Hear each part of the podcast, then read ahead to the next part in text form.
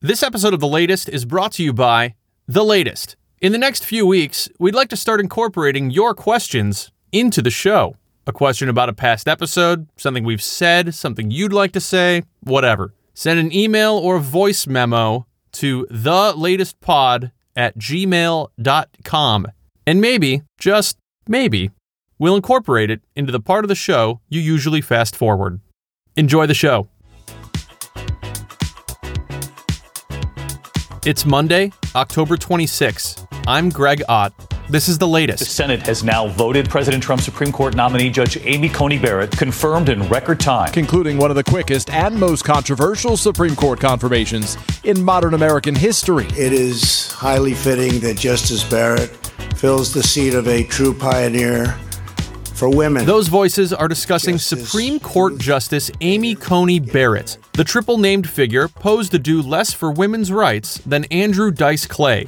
Confirmed by the Senate on Monday, Barrett's rush to judgment has once again tarnished the High Court's long standing reputation among Supremes, bumping it down in the rankings far behind the streetwear company and barely ahead of the Taco Bell nachos.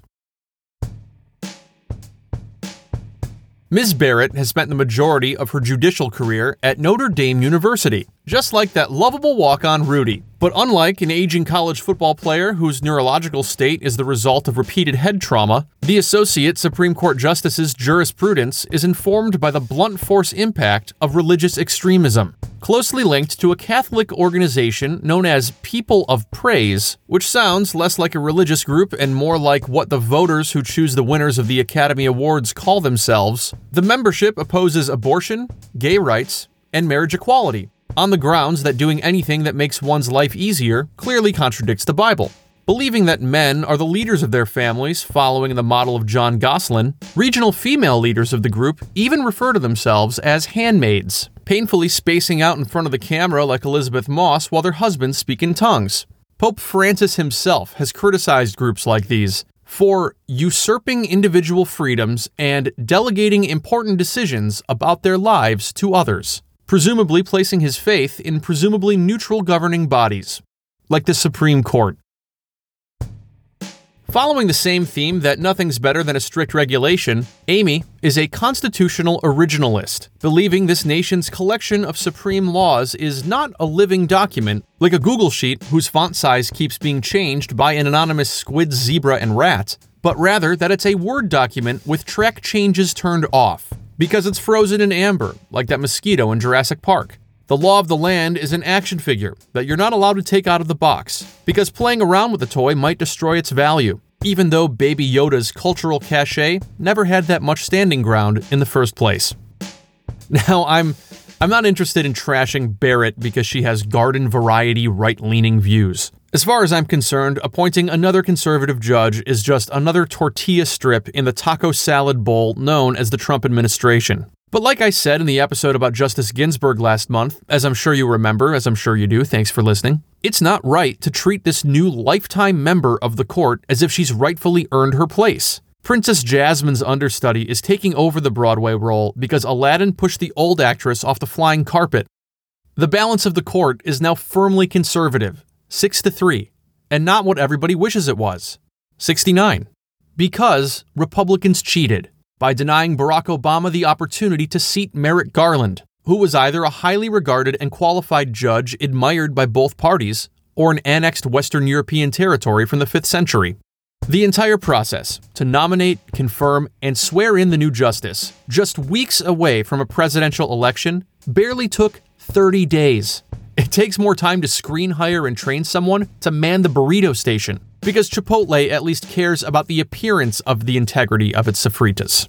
It was the first time that a justice was confirmed without the support of a single member of the minority party since 1868, the year that Ulysses S. Grant became president. Campbell's Soup was founded, and Robert Zemeckis released his last watchable film.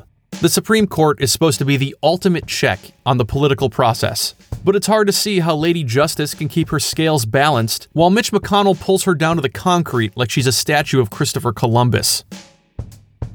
If elected, Joe Biden has said that he'll form a bipartisan commission to recommend changes to the makeup of the Supreme Court, like a new shade of rouge for Justice Breyer. But whether it's achieved through adding seats to the bench, ending lifelong tenure, or pulling names out of a drum every night like a Powerball drawing, intentionally breaking norms and rules in order to fulfill the religious right's long term goal of depriving women their right to choose, will ultimately leave the rest of the country with no choice. And now it's time for the OJ Simpson Twitter update. Hey, Twitter world. Hey, Twitter world. Hey, Twitter world. This is me, yours truly. My guest today is Dr. David Kittle, a physical therapist and the owner of Concierge Pain Relief, an in home physical therapy service in the New York metropolitan area. Dr. Kittle, thanks for joining me. Thank you, Greg. Thanks for having me. On Thursday, OJ attributed a surgical procedure to a long standing friendship. Hey, Twitter world, yours truly. So I'm playing against a buddy of mine who's in Miami. His team is called The Big. Ex tennis playing buddy of mine. We both are relegated to golf and uh, fantasy football now because of, we've had similar knee replacements. Uh, anyway, I'm just saying, take care. Dr. Kittle, what do you think about what OJ had to say? When an individual goes under the knife and has a knee replacement, it is pretty common to lose the ability to play dynamic or or cutting sports such as tennis. So you could absolutely get a knee replacement and eventually get back to tennis where you're just doing some very light volleying of the ball. But regardless of if you're a previous pro athlete or if you're just a weekend warrior, uh, it could be difficult to get back to normal tennis once you have a knee replacement. Hmm. And what do you think about OJ? He's a murderer. That's this week's OJ Simpson Twitter update. Dr. Kittle, thanks for joining me. Thank you. And that's the latest, written, recorded, produced by Greg Ott. OJ Simpson Twitter update, produced by Christy Forsch. If you like the show, please subscribe. Apple Podcasts, Spotify, Stitcher, Amazon Podcasts.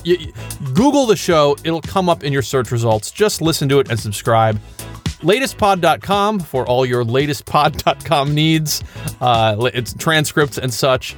I'm at underscore Greg Ott on Twitter. Yeah, right. See you soon. And by see you soon, I mean hear you soon. And by hear you soon, I mean you will be hearing me soon. And by hearing me soon, I mean you will be hearing me soon do another episode of this podcast.